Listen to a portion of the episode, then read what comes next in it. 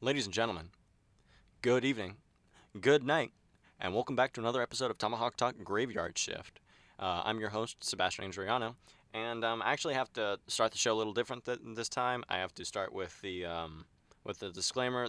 The opinions and takes, I guess, and the thoughts presented on the show do not reflect WVFS Tallahassee or the thoughts and opinions of Florida State University. Now, with that out of the way, let's get started. We've got a great show for you tonight. Two new panelists to, I think, any sports show. I don't think you guys have been on either sports show. No, never, never. Correct. Yeah. I'm not even a sports guy. I don't know anything about sports. Yeah, he's one of our. He's an honorary sports guy tonight. But well, we'll go ahead and introduce you guys.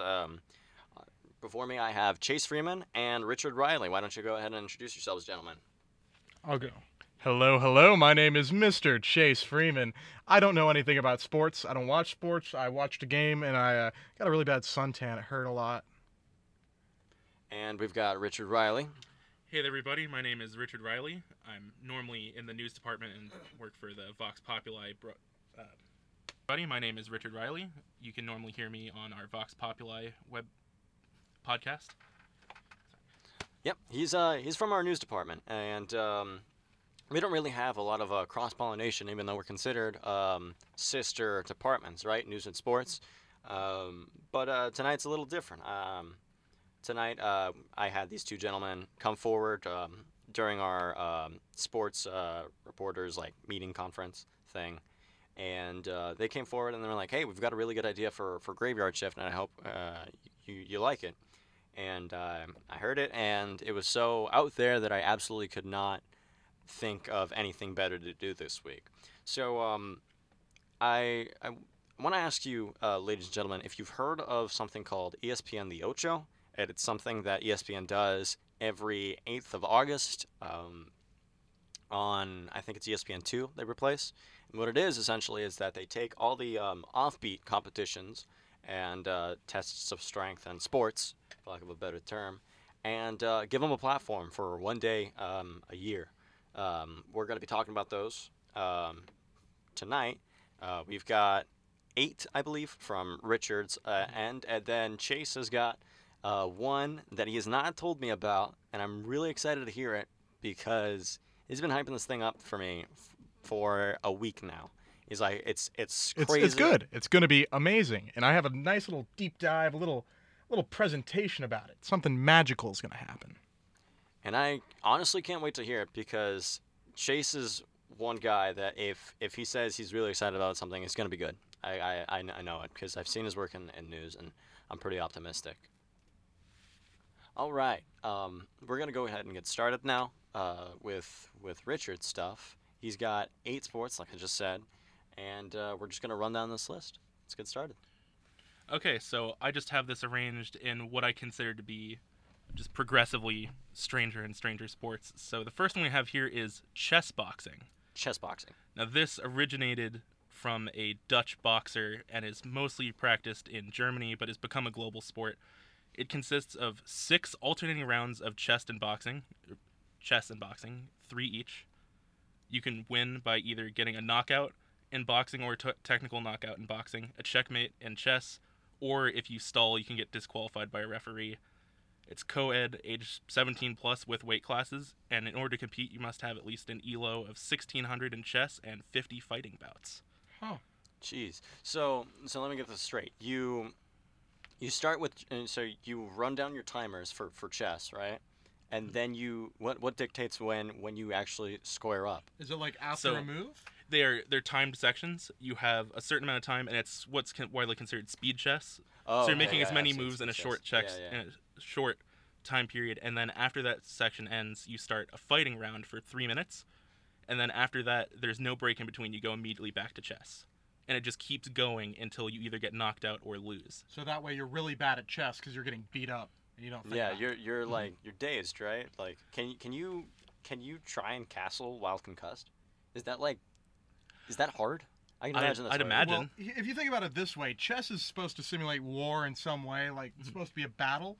So this is kind of more realistic. This is like a step forward, yeah. Yeah, you're not in your pretty little palace when you're at war. So this might be a more authentic way to actually play chess. So the official tagline of the Chess Boxing Association is, "Battles are won in the ring, the war is won on the table." That's metal. This is great. I'm really into that. I don't know how to play chess nor box, but I would love to play chess boxing. I imagine it's a lot of punching. I mean, the parameters set by the association are 50 bouts, right? And then an ELO 1600. So you're only dealing with people who know what they're doing. Yeah, but I feel like an amateur bout would just be such a total clown fiesta. But where is the amateur coming from now? Are these chess masters boxing, or are these boxers playing chess? So you have to be good at both. So an ELO of 1600, I'm not the most familiar with chess, but that's above like amateur. You have to go to some competitions. This is like, it sounds like the sport of Renaissance men and women around the world. You know, people who do everything. You know, just go out and jack of all trades. And I'm interested, but I don't think I'll ever be good enough at chess for it. So I have more faith. Look at me, like I am lank. All right, ladies and gentlemen, I'm not very robust or well built as these two gentlemen right next to me, but. We're a little bit more on the chub.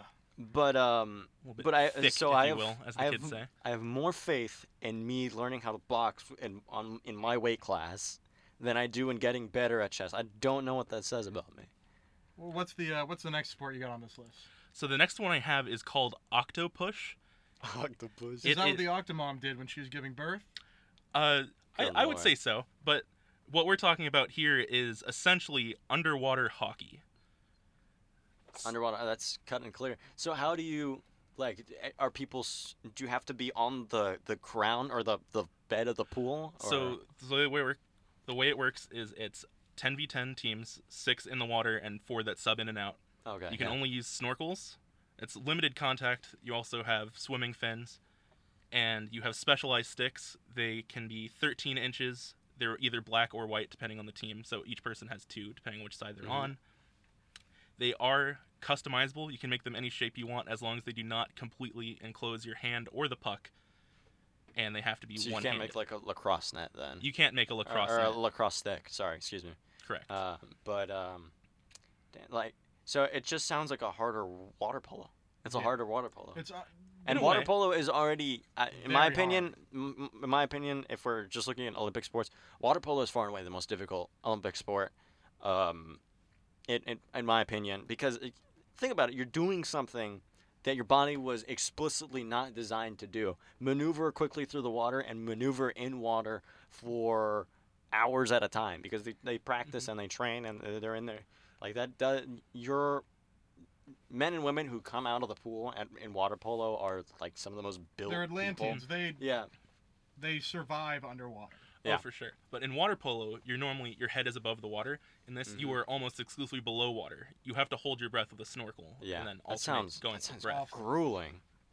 That sounds grueling. I could not, see, I would absolutely, if they had underwater cameras for like an Ocho type thing, I would absolutely, without question, watch that. But if it's just above water, I don't think that's a strong viewing experience, but I'm extremely intrigued just to see that play out. I would watch that. So there are some video broadcasts with underwater cameras. The thing about this is just a general statement about all these kind of weird sports. They don't get a lot of airtime. Yeah, not a lot of money on them either. Not a lot of money. They also don't get very consistent events like the chess boxing. I was looking at their website. They had a big advertisement for their next match, but it was in 2018, and the website has not been updated since. Jeez, man, that's rough. All right, what's our next sport? So this one is hobby horsing from Finland. Hobby horsing. Do you know what a hobby horse is? No. I don't. So a hobby horse is, if you've ever seen one of those it's an old English toy where it's a stick with That's a hobby horse? With that's a like cloth horse head on it. That's the name of a hobby horse? That is a hobby horse. That was just a horsey. So the official name is hobby horse. And this is a sport. It's an indoor competition where you're basically just doing horse competitions, but with a hobby horse. You have to keep it in between your legs at all times, and you get scored points for your form. Like, you jump over obstacles, there's races, there's even dressage events, which are an ornamental sport. It's a dog show for a hobby horse. So it's a dog show for a horse, but you are the horse. You have to jump over the hurdles and in the dresses event, you also have to do the correct prancing as that the horses do. You're scored the same way. It's equestrianism. Equestrianism sans a real horse. Exactly. That's interesting. So is this a free-flowing stick? Like, are you the one holding the stick between your legs, or does it have, like, a handle?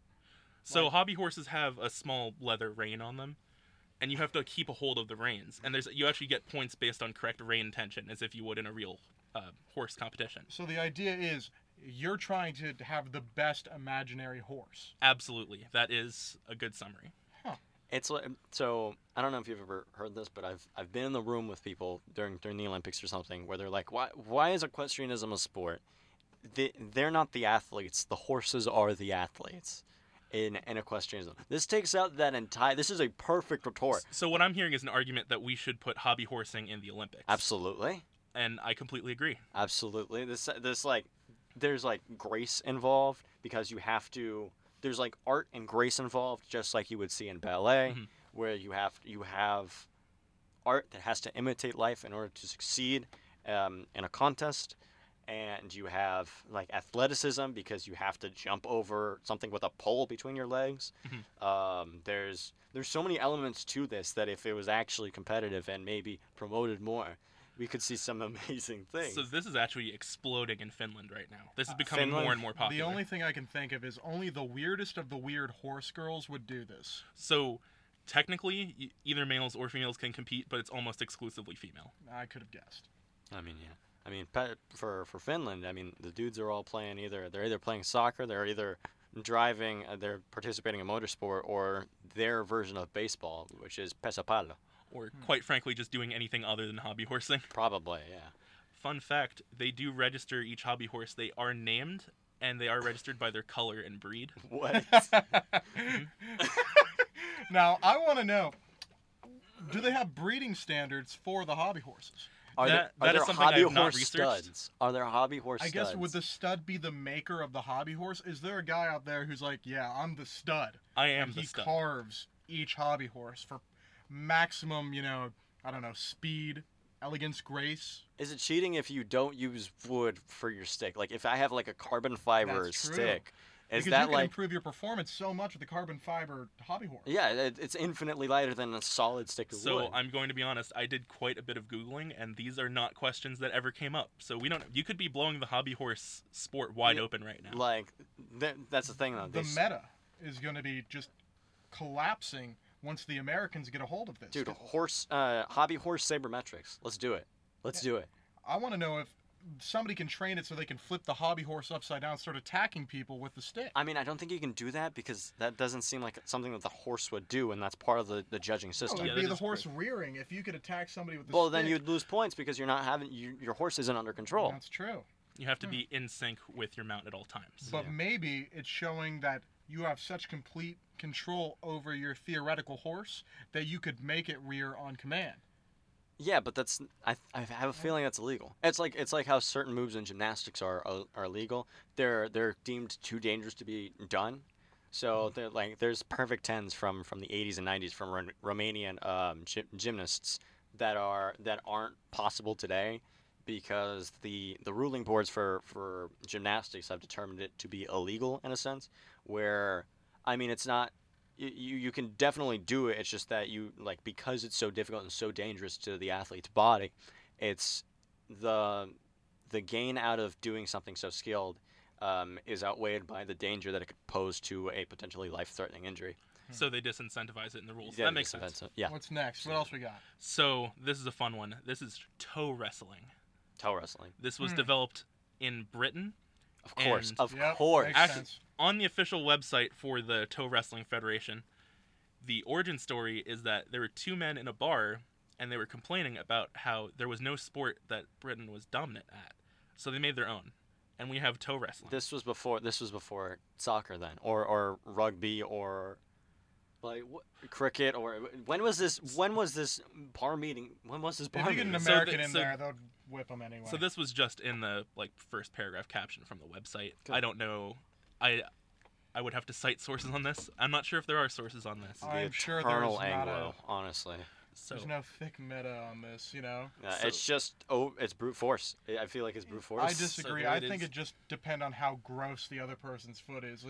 Like if I get paired up against, you know, Schweiman from like, you know, northern Britain or something. He hasn't showered in weeks. He's got toe cheese for days. He could do his own Monty Python cheese sketch with what's in his feet. Oh. Homeboy's got a purple heart from Vietnam for jungle rot. Oh, God. When you go up against him, you can hear the squish of his toes colliding with yours. I would let him win because I don't want to be there. This is too much toe talk for me. I'm sorry. No, but this is definitely...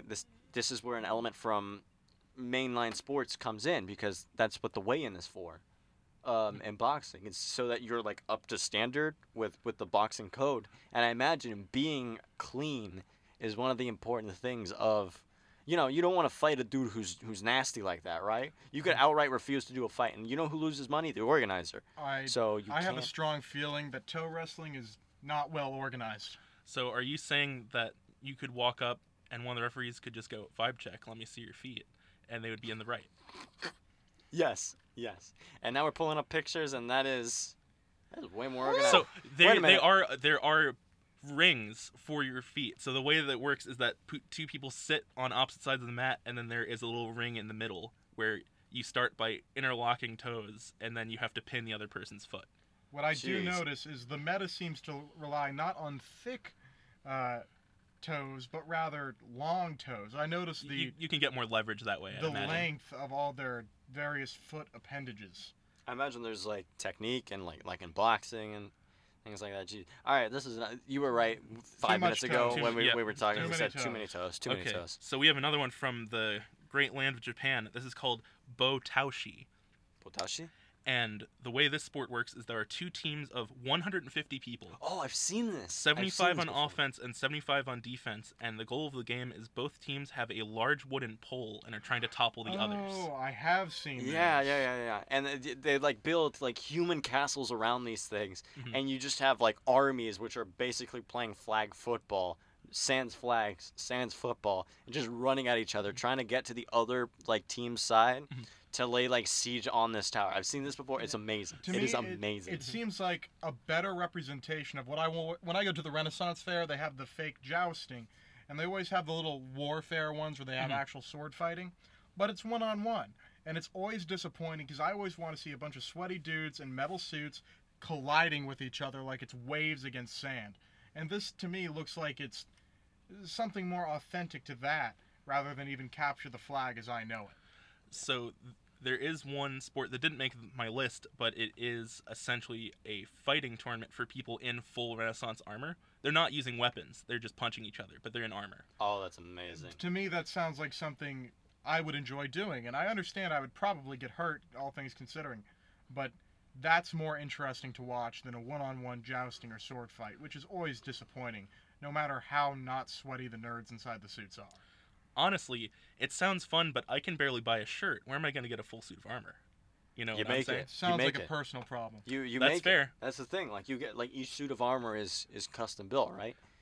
It's expensive, no doubt. It's expensive. Very expensive. Because the materials and obviously, and most importantly, the manpower. Because who are you going to find in the states? How many people on average per state do you think you're going to find that are like, oh yeah, like I'm a blacksmith who specializes in creating custom tailored armor?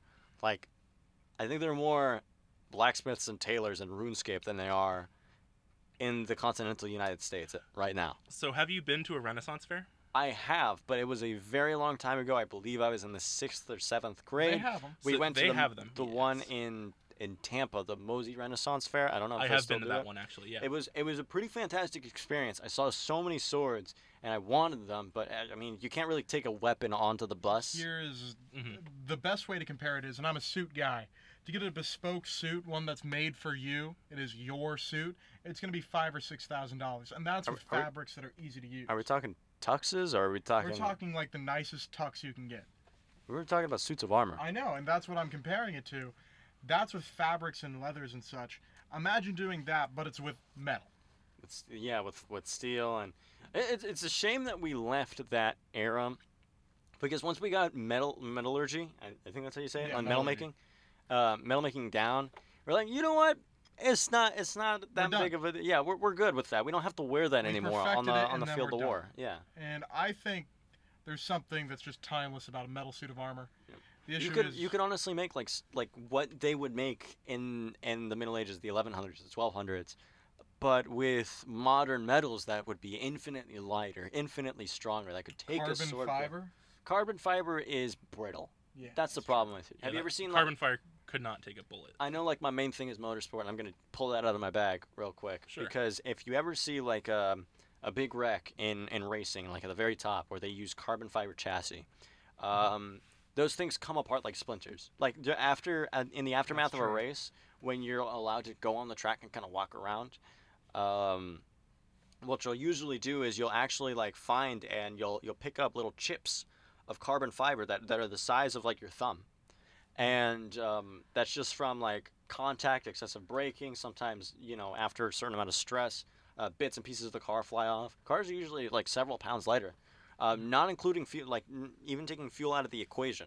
Cars are several pounds lighter just because they lose bits and pieces of carbon fiber from contact all the time. It wouldn't really work for a suit of armor. Carbon fiber is strong and light, but it can be, when it breaks, it just completely shatters. I think we're a little bit off the point here. Yeah. So what's next? So you're welcome for the bonus sport there. Yeah. The only thing about, if you've ever seen Botaoshi, just the hordes of people around the pool, it looks like a chaotic mess, but there are actually specialized roles in it. Really? For example, there is, on both teams, there is one person who climbs to the top of the pole and is referred to as the ninja, and they... lean against which way the pole is leaning to counterbalance it. Oh, okay. And so it's considered the most important role on the team. You lean forward, you lean back. Okay, yeah. So what happens if he falls off? Well, I'd imagine the other team would capitalize on it and just bomb rush, Zerg rush it, yeah. Mm-hmm. Yeah. Because you have to imagine, just by the way levers work, the guy at the top has so much leverage. I suppose so, yeah. Like, multiple times the amount of leverage that anyone on the bottom has. Yeah. All right, next sport. So the next one we've got is, this one's a little more domestic. It is the West Coast Giant Pumpkin Regatta in Portland, Oregon. I am from the West Coast, and I have seen the giant pumpkins that they use for this. I have photos on Half Moon Bay of me with the 2013 World's Largest Pumpkin. This is how. Nice. This is reason number 427 of how, or way 427 that Portland keeps itself weird, I guess. Yeah. Mm-hmm. You know, keep Portland weird. That is bizarre. So cool. So the competitors have to wear Halloween costumes, and then they get inside hollowed-out giant pumpkins and race across the Tualatin Lake in the pumpkins with kayak oars. It's a pretty simple sport, but it's a little wacky. It doesn't seem like a sport, more like a contest. It's more kayaking, but you're in a pumpkin. Yeah. In a pumpkin outfit. Which is a cool idea. Like, I'm down. It reminds me of, I forget what it's called, but it's like flub something, where they build like cardboard like planes or something, and you fly it off of like a giant, like an outcropping over like a bay, and you just dive bomb straight into the bay. Yeah. I don't know what it's called, but it reminds me of that. It's kayaking with extra steps that are just pumpkin spice flavored, but like delicious. I mean, pumpkins, I've heard great things about pumpkin spice. Last time I tried pumpkin anything, I got a really bad headache, so I stay away from that.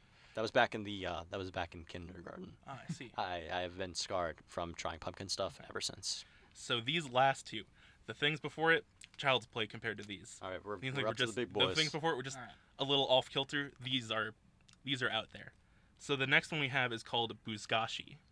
It is the official sport of Afghanistan and is widely played in Central Asia and Turkey. Interesting. So, between cultures who play this sport, it can be different depending on what region you're in. So it varies from either teams or free-for-all. And the objective is to get a headless animal carcass, generally a goat or a calf, takes the place of a ball. And the goal is to get that animal into either a hole, a hoop, or sometimes just a designated zone in the field. I think this is how Borat got his wife. And ignoring that, all of the players are on horseback or yakback, depending on the region. Yak.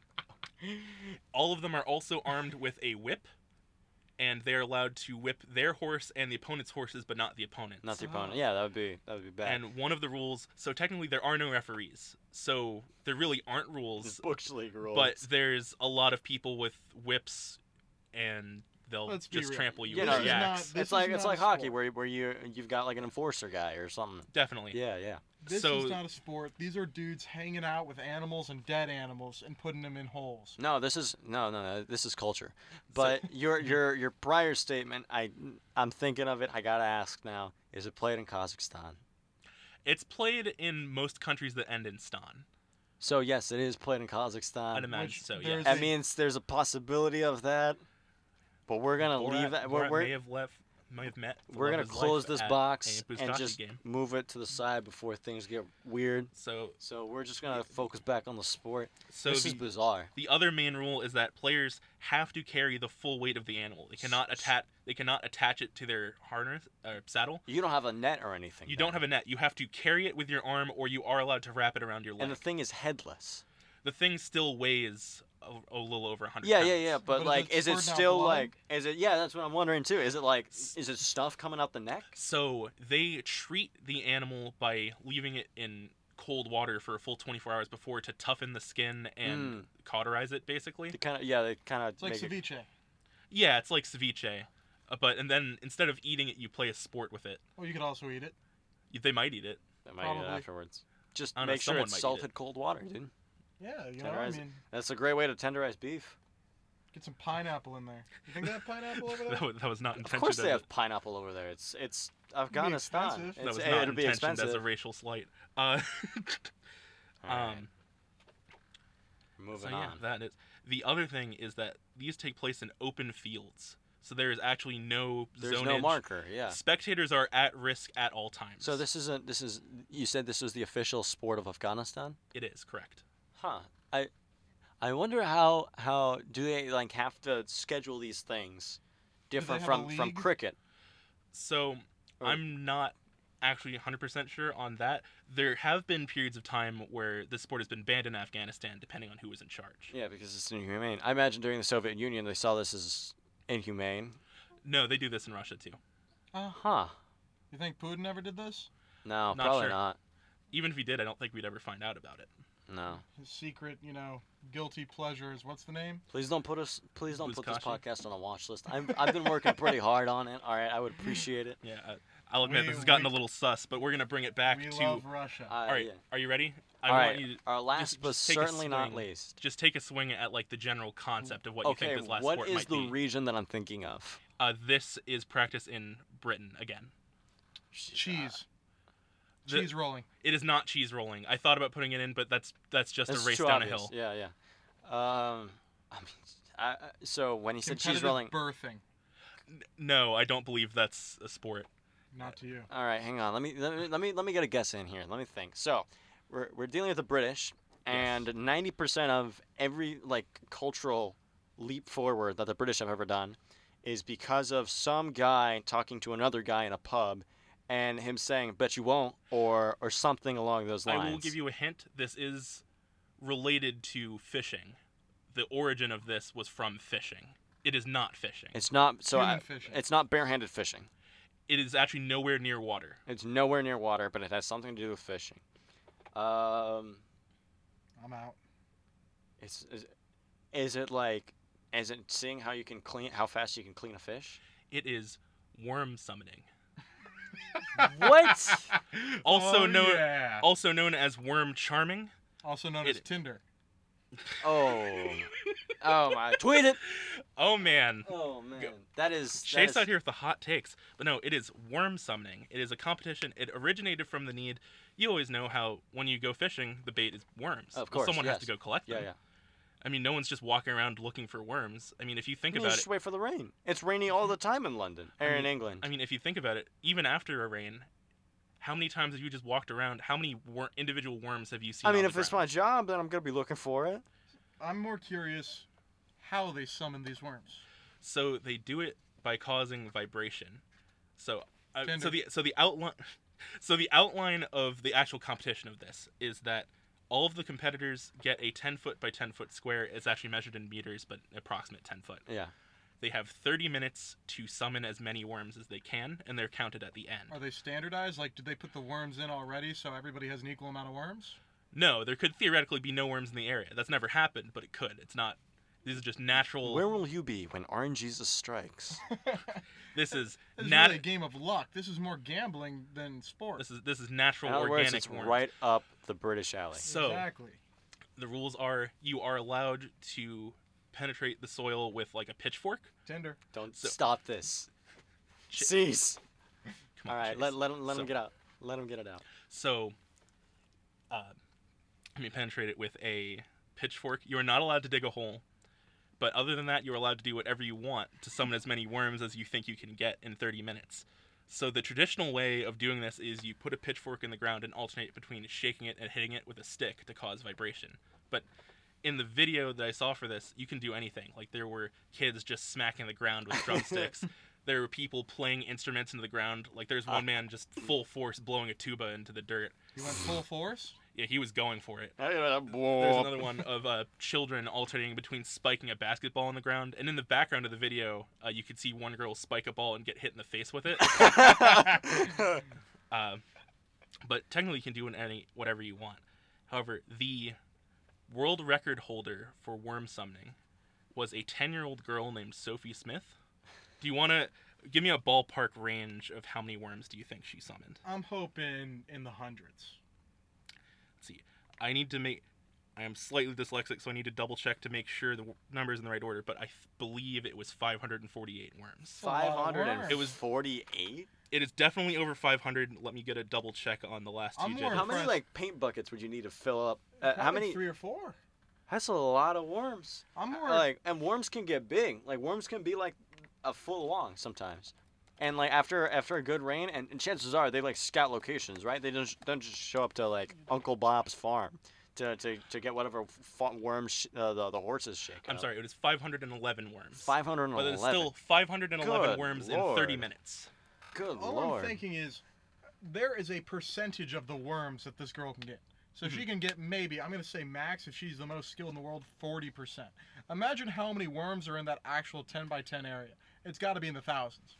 That's unnerving to think about. I didn't want to think about that today. Little squiggly boys all beneath you all day long. So who knows? I mean, if you dig a little bit, you can get soil. Do you know what she did? Do we know what she did? We actually do. She did not do anything out of the ordinary. She strictly used the traditional worm summoning method of just a pitchfork and a stick. A pitchfork and a stick. She's just the best at it. She's got the touch. She's the guy. Did she peak at 10, or is she still number one? So I've talked about how infrequent these events are. I only know of this happening twice total, and oh, it's barely. So this record was, I believe, set in 2009. She set this record in 2009, so she's 20 now. What better thing to do without your? I'm not good at math. It's 2019. It's 10 years later. Yeah. Yeah, she's 20. All right. Yeah. That's incredible. Here's the thing: is this really a sport? Because it's so prevalent. I'd argue that irregular. I'd argue that the pumpkin race is more of a sport than this. Exactly. But even then, it if it's only happened twice, are there there active and participants of this? So now, to be fair, what I'm referring to this was a very large championship competition. There are still people who just do this casually to collect worms. Okay. There are people whose job it is to worm summon. This is actually a generational passed down profession. This is a rare and valuable skill. The sport of king. It's not the sport of. I mean, it kind of is the sport of kings. We're talking about England, right? So this is kind of the sport of. I mean, it sounds king fun. Of the worms, at least. King of the worms. Yeah. Or queen. Okay, I'm gonna be honest. This does not sound fun, Chase. I don't know. The event itself was actually a big hit. It's a lot of family fun because, like you said, you're just smacking the ground for 30 minutes. So that's a great way to. This hang comes out from with a country kids. Whose highest rated programming is a baking contest. So. I like baking contests. Baking contests. Have you ever watched the Great British Baking Contest? Or? I have. Okay. Competition? I think you're speaking out of your reign, and you're now entering into our territory, skinny boy. I know. I have. I've never personally watched it. I know how serious it gets up there. It is must see. It is their Thursday night football. Yeah. It is their I can't call it Monday night football or Sunday night football because that's their soccer, but . But it's definitely around Thursday night football type noise. Yeah, that they make. Mary Berry is a blessing. I just want to say that. Yeah. All right. So that's it for my top 8, the Ocho of weird sports. And with that, we're actually going to take a quick break. We'll be back in a moment. You're listening to Tomahawk Talk Graveyard Shift with Sebastian, Chase, and Richard. And welcome back, ladies and gentlemen. This is Tomahawk Talk Graveyard Shift, and we have just gotten done with the first, I'd say, around 2/3 of the show, you would say. We heard Richard's report on 8 sports that are out there for the Ocho episode, as we're going to affectionately call it during the recording. And now it is time for a deep, deep dive with my man Chase here. Take it away. So I wanted to look for something that was both weird but had some semblance of being real, like, you know? Some substance to it. Yeah, because, like, I think the weirdest things you can find are like that, you know, Afghani sport with the dead animals and worm summoning. But unfortunately, that doesn't have brackets. It doesn't have rules. It doesn't have any substance I can grab onto. Mm-hmm. So I found something. All right, what you got? What is it? Because I have, like I said, I have not seen this. I don't know what, I haven't looked at that. It is a blood sport. It is dangerous. I like it already. There have been times in which it has been banned. And it's part of the World Juggling Federation. Oh, boy. Oh, boy. Here we go. All right. I'd like to introduce... Seatbelts on, Richard, because mine is... Combat juggling. Combat juggling. Oh, man. 2 teams, 10 combatants, 30 weapons. 30 weapons? Like, how weapons are we talking about? They are not weapons. They are the regular juggling, you know, sticks or whatever they use. Yeah. The pins. Okay. The real weapons are the contestants themselves, or as they refer to themselves as combatants. All right, fair. Combat juggling, combatants, fair. Of course. So from the website, they describe themselves, the league at least, as the world's most vicious and strategic club manipulators. Attack and take each other down while maintaining control over gravity in a 5-on-5 team deathmatch tournament. They are really trying to sell this. Yeah, that was the most metal description for anything related to juggling I've heard in my life. All right. Manipulating gravity. They've taken a parlor trick and transformed it into a blood sport. My hat goes off to these fine gentlemen and ladies because this is terrific. This is I haven't seen anything about this. I am just as new to this as everybody else listening to this. This is amazing. Unless, of course, you practice combat juggling, in which case you're the old hat. And later on, congratulations. I will show a couple photos and videos to you guys, and we'll have to describe it. But it is certainly something different. So when digging a little bit further and asking what exactly is combat juggling, that's not their weird, nerdy description that makes it sound amazing. Combat juggling integrates the skill of juggling 3 clubs into a team sport where team members must attack and destroy the opposing force's ability to juggle. This is typically accomplished by throwing one of your own clubs high enough, allowing enough time to use the other 2 clubs to attack the airborne clubs of your opponent, and then catching your club, resuming your 3-club juggle, but you must have already knocked out one of the other pins of another player.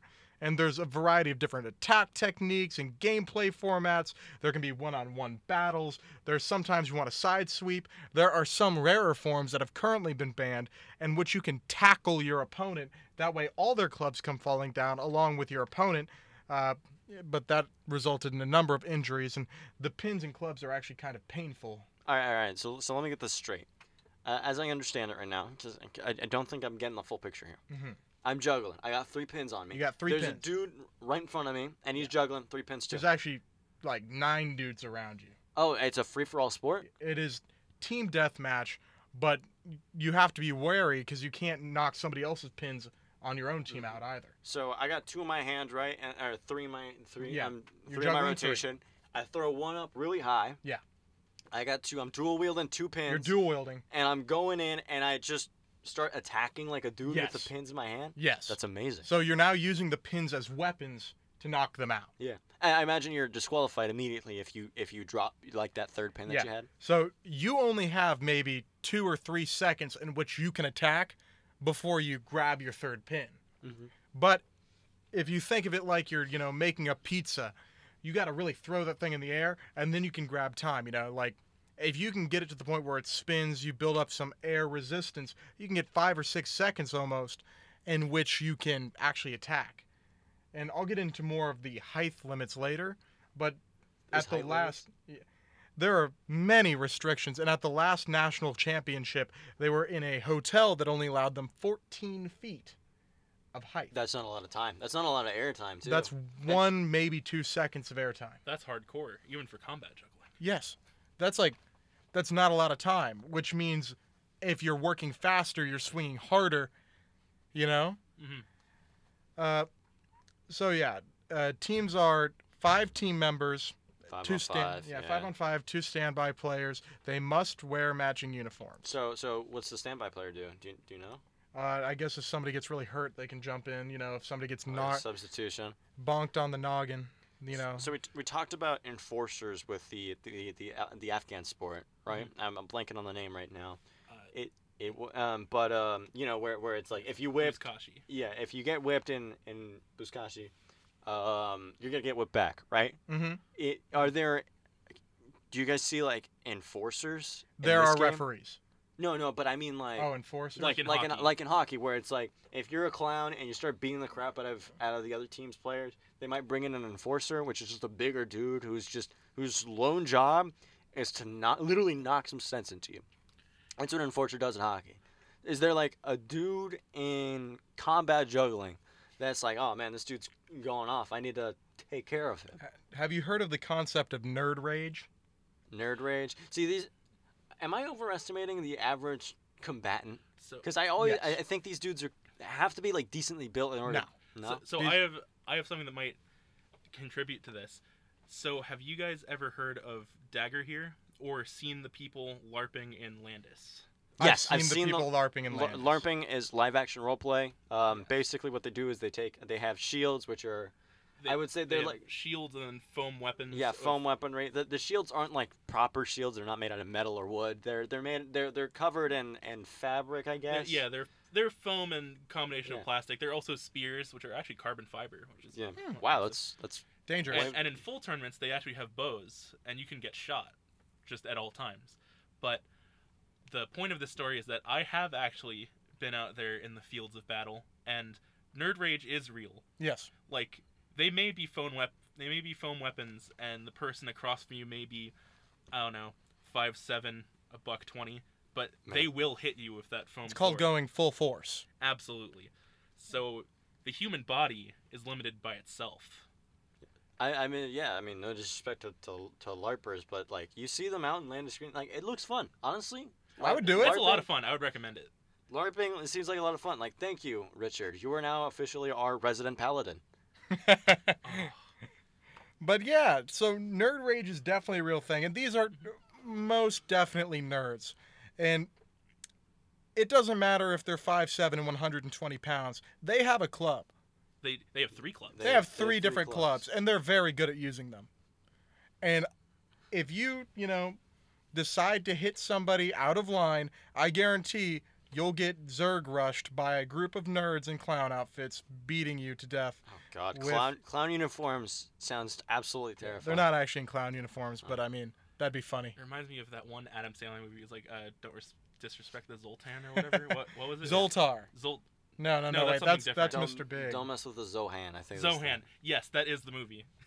Yeah.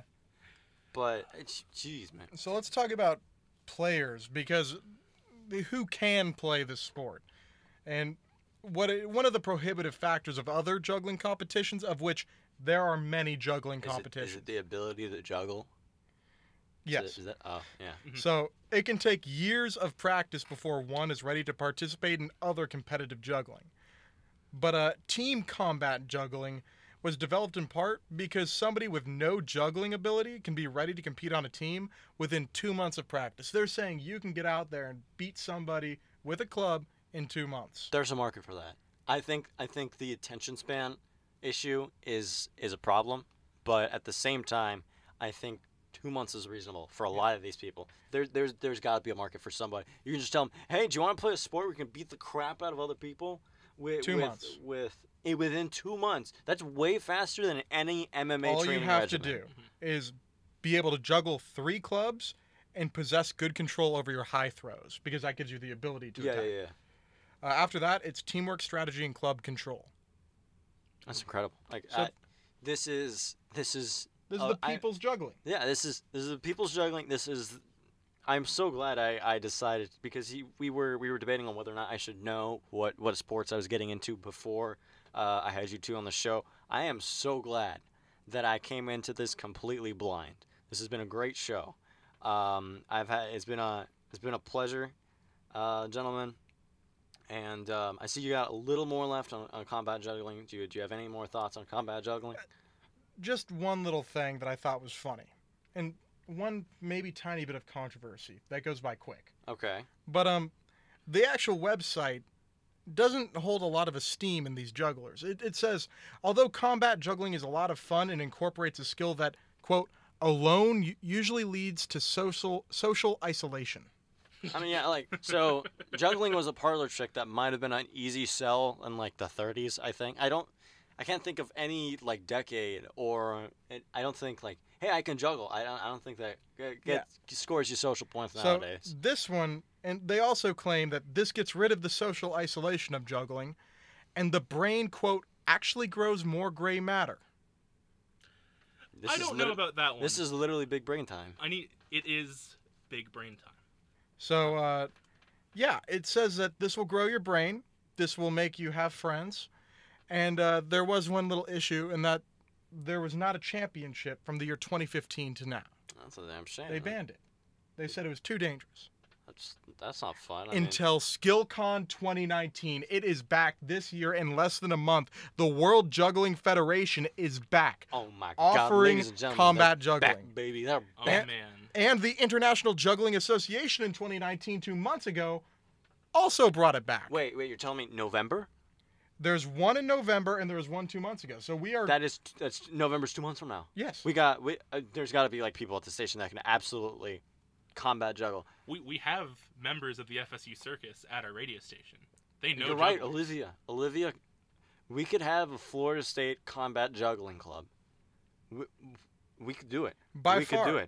And the issue is they've gotten rid of the majority of one-on-one fighting. Now it's mainly in a one-on-one format. Yeah. They have larger ceilings, and you get points off if you actually attack the other person. Yeah, it looks like jousting, but with extra steps. Yeah. Unfortunately.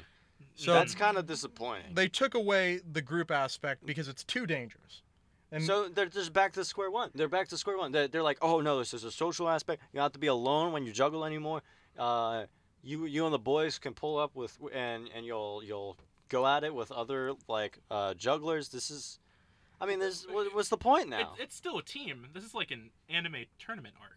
Yeah, tournament arcs, please go. What they've been doing is they've been lining people up in a row, and it's kind of more like, fast-paced sumo jousting with juggling. I don't know. A little bit of the magic is lost, in my opinion. Yeah, absolutely. I would agree. Yeah. I'm seeing some ESPN banners, so this got coverage sometime. I believe it did get covered on the actual Ocho at one point or another. I'm disappointed in the fact that they're taking away the more group aspects. I think that was part of the magic. But at the same time, I'm glad we're not having any juggle-related deaths or injuries. No, absolutely. That's good. But it's like when a sport introduces a new safety feature, like netting in baseball, right? Yeah. Where they've added for most stadiums, both at the collegiate and the professional and the minor level, have added netting. All the way to, like, maybe the end of the dugout, maybe all the way to the end of the outfield, like all the way to the beginning of the outfield, just wherever there's seats. Instead of having like an open area where you can catch a ball, right? They've introduced netting because it's dangerous for some people, right? If they're not paying attention, if you're on your phone and you don't see a foul ball, you can get concussed or even worse. Oh, for sure. But at the same time, you lose some of the magic. Going to a ball game. Here's the thing. They've tried to regain it because now whenever they get out, and I'll show you a video here, we'll describe it, they're doing some combat juggling. Now, once you get knocked out, and I think in a few seconds you'll see the blue guy drop. Well, they can't see the blue guy, but there's a man on the blue guy and a blue shirt and a man on the black shirt, and they're both juggling. Yeah. And the blue shirt just dropped his one of his clubs. Yeah, and what he does here is trying to throw back to when it was more of a blood sport. He drops to the ground. as if he's been hurt. And they do this every time. So they're replacing blood sport, like a proper sport, with theatrics. Yes, that's fine, I think. And I think they do that for the audience. I think that's on brand for jugglers, honestly. They should be decent actors. Sport is ultimately equal parts sportsmanship and equal parts showmanship. But that said, there's still some danger involved. Like, they do some swipes here that go pretty close to the face, and they are very fast paced. Yeah. Mm-hmm. And keep in mind, these are heavy. Clubs are heavy because they need to be heavy to get that aerodynamics in the air. I'd say they're about 8, maybe 10 pounds. Yeah, they are bowling pins. Like bowling pins, yeah. Oh, this dude went down. Mm-hmm. You see, and get hurt. Like, he gets swiped right here in the shin. Yeah, that's brutal. Mm-hmm. We don't have sound for the video for obvious reasons, and for the sake of the audience, you guys can't see this, but this dude went down, and he looks hurt. It looks hurt, and they're playing in front of a big crowd. This is like a... That is a packed stadium. It's not a stadium. Well, it's more like a warehouse, or if you've ever been... If you've been like a county fair. It's like a fair, like the warehouse that you would see at like a state fair. And when he swipes him, the other juggler who swiped him goes up to the camera and does faces like he's menacing. It's a heel turn. This is just wrestling. Yeah. This is wrestling. So I will say, for what we may have lost, this is still 100% more combat juggling than we had when it was banned. Absolutely. And I think that is something to be glad for. Grateful for. And I wouldn't want to live in a world without some form of combat juggling. I think that's a thing. I think that's a thought that I have for all of these sports that we've discussed today. Because at the end of the day, okay, maybe the worm thing was a bit of a stretch. I disagree, if we're gonna call it a sport. Yeah, I mean, sport-wise, yeah. But if you consider fishing a sport, then worm summoning is right. But all of these things, there's everything that you need to create a sport. There's passion. There's competition. There's a group of people who come together and celebrate this activity that they decided to do. No matter how weird it is for you, it may be culturally relevant. I think the best way to end and the last thought to end on is, what constitutes a sport from not a sport? What makes something a sport? And I think the answer to that is, a sport is what you make of it. And if you have, and it doesn't even need to involve a significant passion in some people. That's all it needs. And that's really all it is.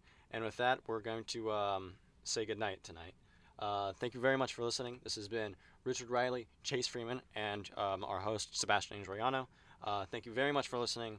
This has been Tomahawk Talk Graveyard Shift, a production of WVFS Tallahassee, the voice of Florida State. Thank you and good night. Good night, everybody. Good night, guys.